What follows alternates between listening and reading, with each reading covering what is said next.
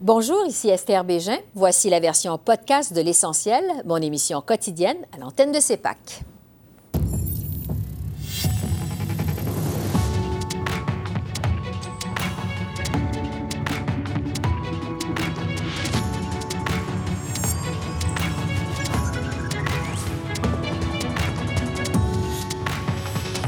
Ce soir, première visite officielle du secrétaire d'État américain à Ottawa. L'analyse de Frédéric Méran, directeur du département de sciences politiques à l'Université de Montréal. L'inflation, le mandat de la Banque du Canada, les relations entre Pierre Poilièvre et les journalistes, retour sur les dossiers chauds de la semaine avec Joël Denis Bellavance, Émilie Bergeron et Yves Malo. Et le Canada, superpuissance de l'immigration parmi les pays du G7. On décortique les plus récentes données de Statistique Canada avec l'analyste Athanase Barayen-Dema.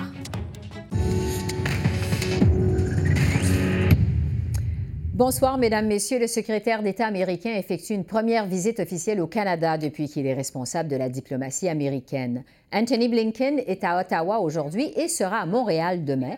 M. Blinken doit discuter avec la ministre des Affaires étrangères, Mélanie Joly, des grands enjeux internationaux, notamment de la guerre en Ukraine, de l'influence de la Chine et de la crise en Haïti.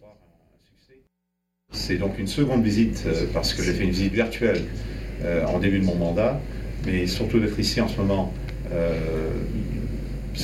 c'est important parce que nous avons des défis, comme disait euh, mon ami Mélanie, mais les défis, quand nous faisons face à ces défis ensemble, comme nous le faisons les États-Unis et le Canada, euh, on va avoir un, succès, un succès pour nos citoyens, mais aussi un succès pour les pays à travers le monde. je me réjouis aussi, surtout, non seulement de notre partenariat, mais de notre amitié face à ces défis et, comme disait le ministre, au travail.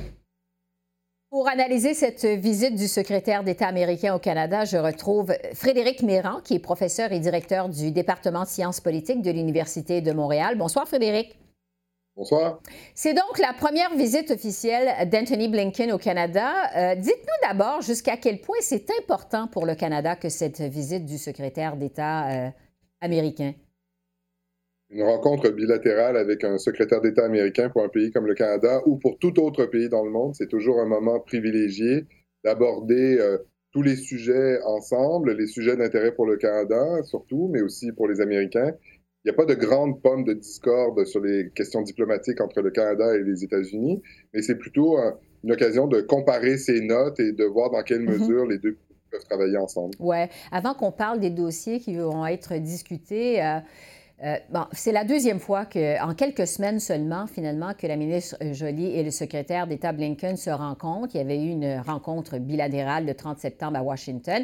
Euh, la relation entre les deux euh, politiciens, Frédéric, semble vraiment très bonne. On sait que M. Blinken parle un français impeccable et qu'il tient à parler français quand il est en présence de la ministre Joly. Est-ce que cette apparente amitié, ça aide dans l'avancement des dossiers qui préoccupent les deux pays? Ou si vraiment ça se passe plutôt entre le premier ministre Trudeau et le président Biden? Il y a deux éléments dans votre question. D'abord, est-ce que les relations euh, personnelles jouent un rôle en diplomatie? À l'évidence, oui.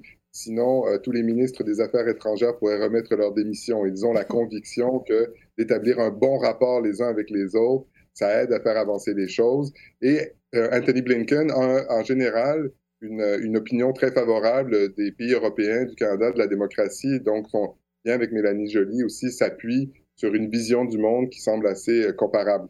Après, l'autre euh, question, c'est de savoir si euh, ces, relations bilatérales permettent véritablement de faire avancer les dossiers. la difficulté pour répondre à votre question, c'est que le Canada et les États-Unis n'ont pas des relations très difficiles. En revanche, le Canada est un petit pays par rapport aux États-Unis. Et donc, il n'est pas étonnant que Blinken rencontre aussi le premier ministre du Canada, même si son homologue formellement c'est la ministre des Affaires étrangères, Mélanie Joly. Parlons justement des dossiers qui sont à l'ordre du jour de cette rencontre entre Mélanie Joly et Anthony Blinken. Bon, la crise en Haïti semble au sommet des priorités. Euh, qu'est-ce que les États-Unis attendent du Canada dans ce dossier haïtien? Euh, essentiellement, ce que le Canada fait depuis le début d'une crise qui, en fait, ne date pas de l'année dernière en Haïti, mais depuis des décennies, euh, c'est d'être un, partenaire important. C'est euh, Haïti un des, un des, pays sur lesquels, à propos desquels, pardon, le, Canada est un véritable acteur diplomatique. avec les États-Unis. donc, ça veut dire de l'argent, ça veut dire de l'aide technique, ça veut dire peut-être un jour aussi une euh, force d'appui à la sécurité. Ça veut dire un rôle diplomatique aussi, considérant la diaspora haïtienne importante qui vit au Canada. Euh, par contre, le défi est vraiment considérable puisque la situation n'a vraisemblablement jamais été pire en, Haïti. Donc, il n'y a pas des pistes de solutions euh, évidentes, il n'y a pas des victoires faciles dans ce dossier-là, mais il est certain que le Canada et les États-Unis sont très, très proches euh, sur le dossier haïtien. Oui, crise donc majeure en Haïti. Euh, sur l'Ukraine maintenant, Frédéric, évidemment, le Canada et les États-Unis font front commun depuis le début contre l'invasion par la Russie et le régime euh, de Vladimir Poutine. Ça fait plus de huit mois maintenant que cette guerre se poursuit. quels sont les objectifs des deux pays à ce stade-ci de l'invasion? À ce stade-ci, les objectifs n'ont pas changé et vous avez raison, ils sont essentiellement les mêmes. Chacun à sa hauteur, évidemment, puisque les États-Unis ont apporté un soutien en équipement euh, militaire et aussi un soutien euh, économique tout à fait considérable à l'Ukraine. Le Canada le fait aussi, mais dans une moindre mesure. Euh, sur le plan des objectifs, ça demeure maintenir la solidarité entre les pays, surtout occidentaux, à l'endroit de l'Ukraine, maintenir une certaine fermeté à l'endroit de la Russie. Donc, je dirais que cette rencontre-là s'inscrit dans une séquence où il s'agit de maintenir la solidarité, avant l'hiver, un hiver qui va être très dur en Europe. Nous, on n'en verra pas les conséquences euh, de cette crise énergétique provoquée par la guerre que mène la Russie en Ukraine, mais les Européens vont les voir. Et là, il y a un risque euh, d'effritement de la solidarité euh, des alliés. Et mm-hmm. le Canada et les États-Unis vont être sur la même longueur d'onde de ce point de vue. On sait, euh, Frédéric, que le secrétaire d'État Blinken a tenu à prolonger son séjour au Canada parce qu'il tenait à se rendre à Montréal, où Mélanie Joly, on le sait, est députée. Euh, les deux vont même se rendre au marché Jean Talon, un des endroits les plus cosmopolites de la métropole. Euh, est-ce que les deux pourraient discuter des dossiers qui sont plus spécifiques au Québec, vous pensez?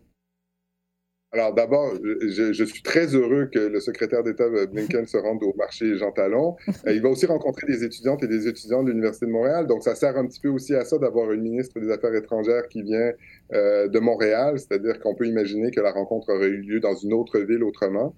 Est-ce que euh, le Québec va être un objet de grande discussion?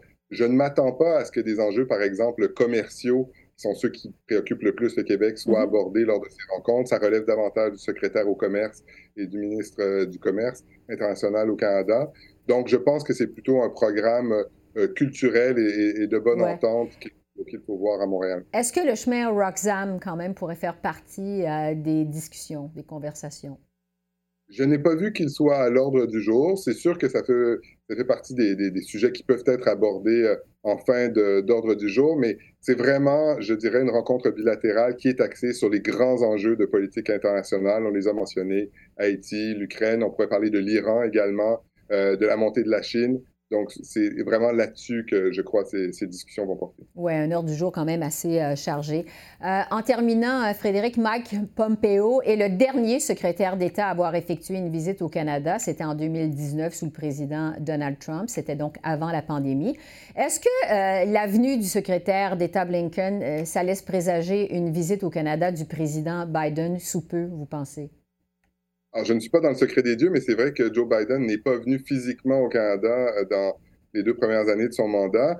Euh, il est possible que dans les deux dernières années de son mandat, il ait davantage de temps pour voyager à l'étranger, d'une part parce que la pandémie est terminée et d'autre part parce qu'il aura vraisemblablement un congrès qui ne lui permettra pas de mettre en œuvre son agenda législatif et généralement les présidents à ce moment-là voyagent plus mm-hmm. et normalement le pays privilégié par les présidents américains, surtout démocrates, c'est le Canada. Euh, donc, je serais étonné que Joe Biden ne trouve pas le temps de venir au Canada au cours des deux prochaines années, mais je ne sais pas exactement quand. À suivre. Frédéric Méran, merci beaucoup de vos lumières. C'est très apprécié. Merci. Bonne soirée. Au revoir. L'inflation a encore une fois dominé les échanges cet après-midi à la Chambre des communes. Les conservateurs ont une fois plus reproché au gouvernement Trudeau ses politiques inflationnistes, surtout au moment où on apprend que de plus en plus de Canadiens doivent avoir recours à des banques alimentaires pour se nourrir. Voici un extrait des échanges. À Loretteville, il y a le frigo partage. À Neuchâtel, le comptoir Amélie-Frédéric. À val le frigo Val-Boncoeur. Ce sont trois endroits pour l'aide alimentaire.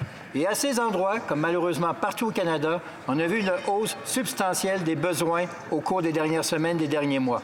On apprend aujourd'hui, Monsieur le Président, que 1,5 million de Canadiens, juste le mois dernier, ont fait appel à l'aide alimentaire. Monsieur le Président, se nourrir, ce n'est pas un luxe, particulièrement ici au Canada. On doit avoir les moyens. Est-ce que le gouvernement pourrait au moins donner une bonne nouvelle aux Canadiens, s'assurer qu'il n'y aura pas d'augmentation de taxes au cours des prochains mois et des prochaines années? L'honorable ministre des Familles.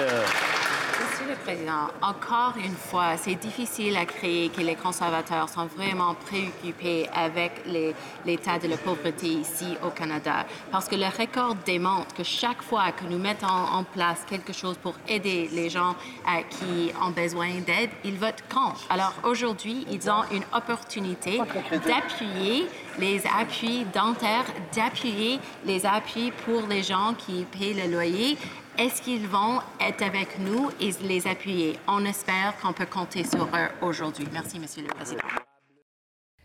La lutte à l'inflation et le gouvernement Trudeau, ce sera justement notre premier sujet d'analyse avec les journalistes Joël Denis Bellavance, Émilie Bergeron de la presse canadienne, qu'on accueille d'ailleurs pour la première fois, et euh, Yves Malo, ex-chef du bureau euh, parlementaire de Radio-Canada. Alors, bonsoir à vous trois.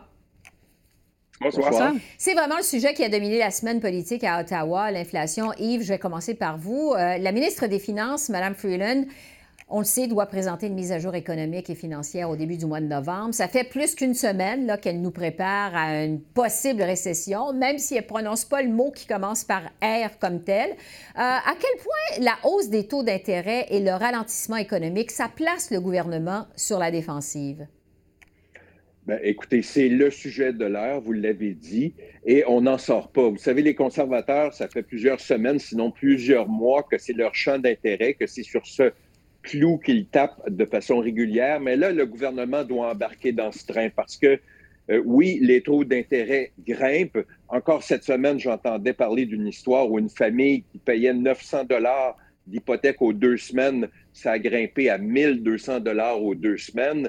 Euh, l'épicerie coûte une fortune. Les gens qui veulent changer de voiture se font littéralement étrangler. Bref, tout coûte plus cher partout. Alors oui, le gouvernement doit être très sensible à cette situation. Bien sûr, il n'y a pas de solution miracle. Demandez au gouvernement conservateur en Grande-Bretagne et vous comprendrez qu'il n'y a pas de solution miracle. Mais les gens doivent sentir que les politiciens sont sensibles au sujet et que les politiciens travaillent pour eux et elles. Alors, euh, tout là, le nœud du problème est là. Bon. Euh, Joël Denis, pendant ce temps-là, quand même, Mme Freeland nous prévient qu'on ne pourra pas aider tout le monde durant ce ralentissement économique. Euh, est-ce que la ministre des Finances va pouvoir résister aux pressions du premier ministre Trudeau, qui, lui, juge au contraire qu'il faut augmenter les dépenses pour aider tous les Canadiens qui en arrachent? Oui, voilà une, bataille qu'on va connaître probablement, les, dont on va connaître le, le, dénouement au cours des prochaines semaines. Parce que oui, euh, vous avez raison de dire que Mme Freeland a préparé soigneusement le terrain au cours des derniers jours à de mauvaises nouvelles qui pourraient être incluses dans sa mise à jour économique. Et cette mise à jour économique va démontrer si oui, on s'en va en récession. Je pense que ça va être confirmé avec les projections économiques, mais il y aura sûrement des pressions énormes qui seront exercées par M. Trudeau et d'autres ministres du cabinet euh, pour justement augmenter les dépenses, pour soutenir les familles. Et euh, les pressions vont peut-être même venir du NPD également, qui a conclu un accord politique mm-hmm. avec les libéraux pour maintenir les libéraux au pouvoir. Donc, Mme Freeland se retrouve dans une situation très délicate. Euh, Saurait-elle résister autant euh, que d'autres anciens ministres? Euh, des Finances? Ça reste à voir. Je donne l'exemple suivant. Bill Morneau, l'ancien ministre des Finances de Justin Trudeau, trouvait que M. Trudeau dépensait trop. Et comment ça s'est terminé? Ben, M. Morneau a dû faire ses valises. Oui, Émilie, justement, est-ce que vous pensez qu'on pourrait assister à des tensions entre Chrystia Freeland et Justin Trudeau, un peu comme ce qu'on avait vu à l'époque de, de l'ex-ministre des Finances Bill Morneau? Qu'est-ce que vous en pensez de votre côté? Ça reste à voir au, fil du temps. C'est certain que c'est un discours qu'on commence à peine à entendre du côté de Mme Freeland. Donc, est-ce que l'apparence euh, de, dichotomie avec M. Trudeau va persister dans le temps? Et comment elle pourrait se faire taper sur les doigts? Euh, on sait que ces discours, elle, n'a pas l'air de les faire approuver à, l'avance euh, avant de les prononcer. ça fait plusieurs occasions là, où il semble y avoir des, différences avec ce que M. Trudeau dit. Mais comme, monsieur, comme Joël Denis le disait, c'est certain qu'il va y avoir de la pression pour, pour dépenser, surtout du côté, je pense, de M. Singh, qui, on le sait, a, son accord là, avec les libéraux. dans cette entente-là, il y a beaucoup de... de, de ça, ça, nécessite des nouveaux fonds pour mettre en place des nouveaux programmes. On n'a qu'à penser au, à l'assurance pour les soins dentaires. là, en ce moment, le projet de loi C-31, c'est un premier jalon, mais ce qu'on veut, c'est la mise en place d'un programme complet. Donc, ça implique de l'argent. Un beau dilemme, donc, pour Mme euh, Freeland à venir. Parlons maintenant du mandat de la Banque du Canada. Bon, pas de surprise, évidemment, la Banque a annoncé une hausse de son taux directeur. Le chef du NPD, Jack Meeting, s'est montré, euh, disons, très critique du travail de la Banque. Il accuse d'être trop agressive dans ses augmentations de taux. Ça étouffe les personnes les plus démunies. Euh, M. Singh aimerait même que le gouvernement Trudeau modifie le mandat de la Banque du Canada pour conserver un maximum d'emplois. Yves, est-ce que le chef du NPD joue à un jeu dangereux en se mêlant comme ça du mandat de la Banque du Canada?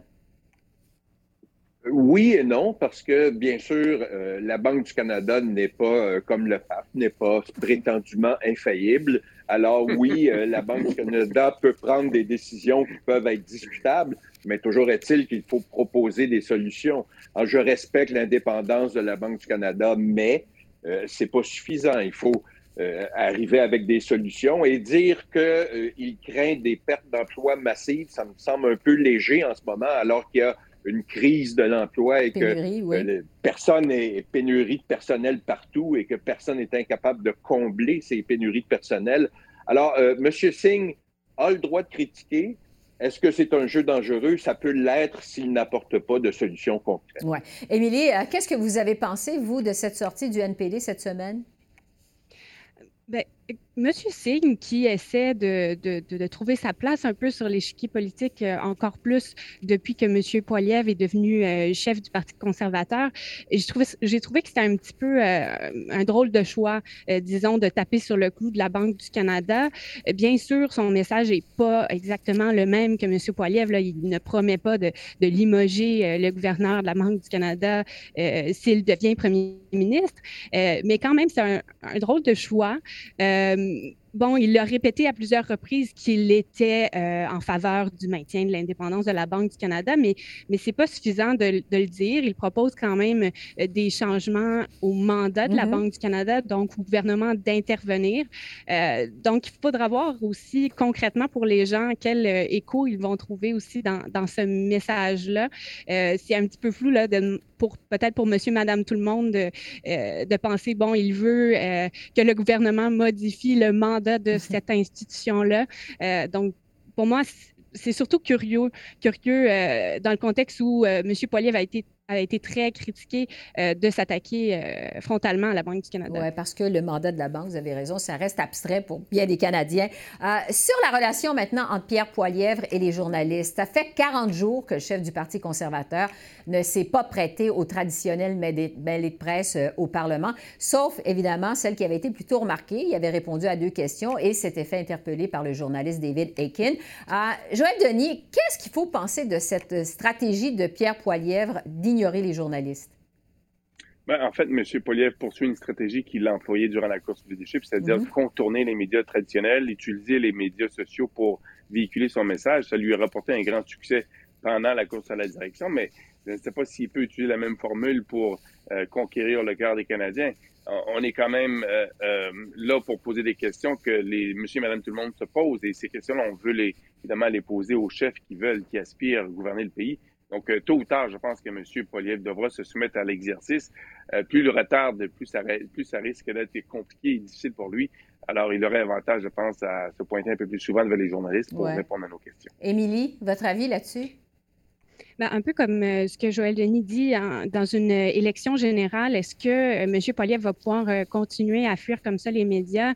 ça reste à voir. Il y a quand même aussi des, électeurs acharnés, des, des, des gens qui, qui écoutent religieusement le téléjournal le soir. Est-ce que ces gens-là sont nécessairement sur, sur Twitter ou sur YouTube en train de regarder des vidéos de M. Poliev? Peut-être pas.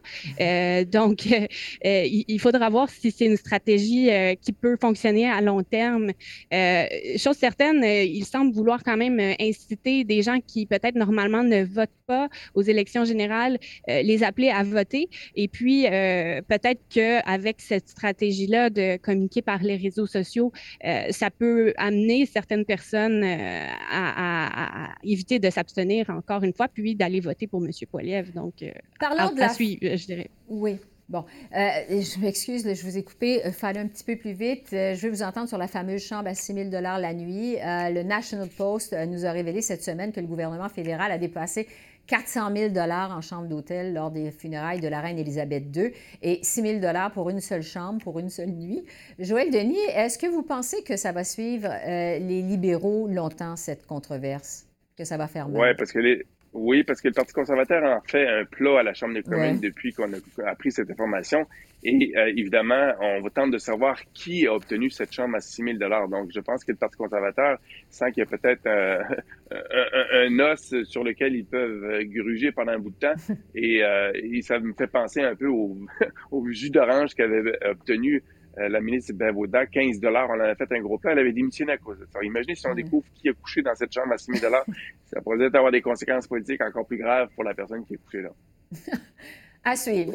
On va terminer avec la commission sur l'état d'urgence. Euh, il y a eu plusieurs révélations cette semaine. On a appris que le jour même où le gouvernement Trudeau a décidé d'invoquer la loi sur les mesures d'urgence, euh, à la mi-février, donc, euh, la commissaire de la GRC, Brenda Loki, estimait qu'il restait encore d'autres outils pour mettre fin à l'occupation au centre-ville d'Ottawa. Elle en a fait part au gouvernement.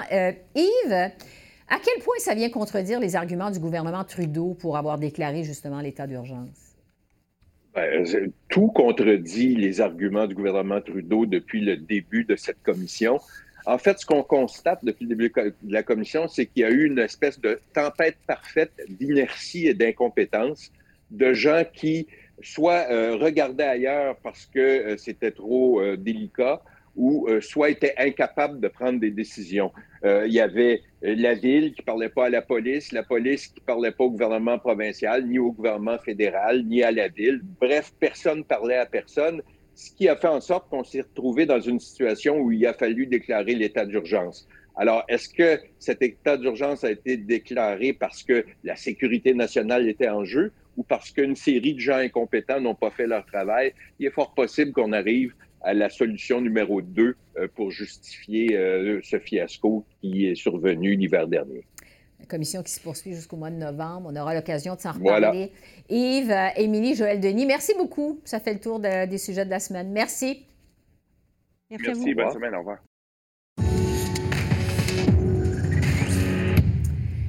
Les immigrants représentent maintenant près du quart de la population canadienne. Selon les nouvelles données publiées par Statistique Canada, les immigrants reçus et les résidents permanents représentaient 23% de la population en 2021. C'est la plus forte proportion observée dans l'histoire du pays et la part la plus élevée aussi parmi tous les pays du G7. Alors, pour décortiquer ces nouveaux chiffres, je retrouve Athanas Barayandema, qui est analyste chez Statistique Canada. Bonsoir, Monsieur Barayandema. Bonsoir. C'est donc le plus important boom d'immigration depuis le début de la Confédération, quand même, c'est pas rien. Euh, quand on pense qu'en 2021, on était en pleine pandémie, qu'est-ce qui explique cette augmentation l'an dernier? Euh, ce que le recensement fait, effectivement, c'est de collecter l'information sur euh, certains sujets, dont l'immigration. Et l'immigration est un facteur très important si on regarde la, croissance, et, la croissance de la population même. C'est la part importante de, la croissance de la population canadienne. C'est pourquoi on doit euh, collecter des informations à ce sujet. Et en 2021, effectivement, malgré la, COVID, oui, il y a une augmentation. Et comme vous l'avez bien dit, c'est près d'un quart de la population du Canada est constituée par des immigrants reçus. Et je vais vous dire, les cinq dernières années également, c'est ça qui fait la croissance des, immigrants pendant les cinq dernières, années. Je précise qu'on ne regarde pas vraiment les, données à chaque année. On, on, compare avec le recensement de 2016. C'est pourquoi les cinq dernières années, on a observé également un, très, un nombre très important d'immigrants 1,3 million pendant les cinq dernières années qui sont venus au Canada. Oui, c'est ça. Ce sont des immigrants qui proviennent surtout de l'Asie, incluant le Moyen-Orient et de l'Inde également. Euh, qu'est-ce qui les attire au Canada? Et on ne pose pas la question quand on collecte, euh, on récolte les données sur l'immigration. On ne pose pas vraiment la question qu'est-ce qui les amène au Canada? Ce qu'on observe, c'est les données. Données qu'on observe, et ça, c'est sur une longue période. Euh, depuis 1971, où on avait une grande part importante des, immigrants qui proviennent de, l'Europe, euh, particulièrement les, la Grande-Bretagne, et avec les politiques d'immigration, des changements qu'on observe dans les politiques d'immigration qui encouragent les immigrants à venir au Canada, également les événements internationaux au niveau de la politique internationale, c'est ce qui c'est ce qu'on observe au niveau de, de changement de pays d'origine des immigrants. Bon, euh, vos nouveaux chiffres euh, nous montrent aussi que le Canada est devenu une sorte de, je dirais, champion de l'immigration, une espèce de superpuissance de l'immigration parmi les pays du G7. Euh, qu'est-ce que le Canada fait de plus que les autres pays du G7 en matière d'immigration? Est-ce qu'il y a plus de programmes, plus d'incitatifs? Pourquoi ça va mieux? Il y a plus d'immigration, d'immigrants qui viennent au Canada? C'est une très bonne question, mais si on regarde l'histoire du Canada, le Canada a une longue histoire d'immigration. Alors, qu'est-ce qu'on fait quand on collecte les données sur l'immigration? On se compare avec d'autres pays, notamment les pays du G7. Et ce qu'on observe, c'est effectivement euh, le Canada, la part des immigrants au Canada est la plus importante si on se compare aux autres pays du G7. Parlons de l'immigration euh, au Québec. C'est un peu euh, l'inverse de la tendance nationale. Selon vos chiffres, euh, la proportion des immigrants qui choisissent de s'installer au Québec diminue et on assiste à une baisse progressive comme ça depuis une décennie. Est-ce que c'est principalement à cause de la langue au Québec?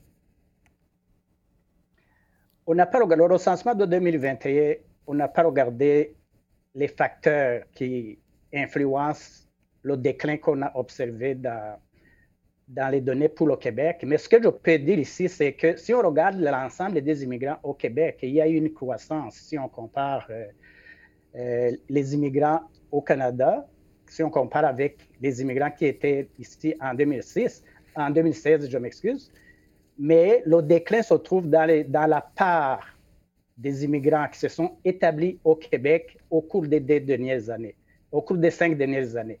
Donc, la part a baissé de 2,5 2,5 points de pourcentage.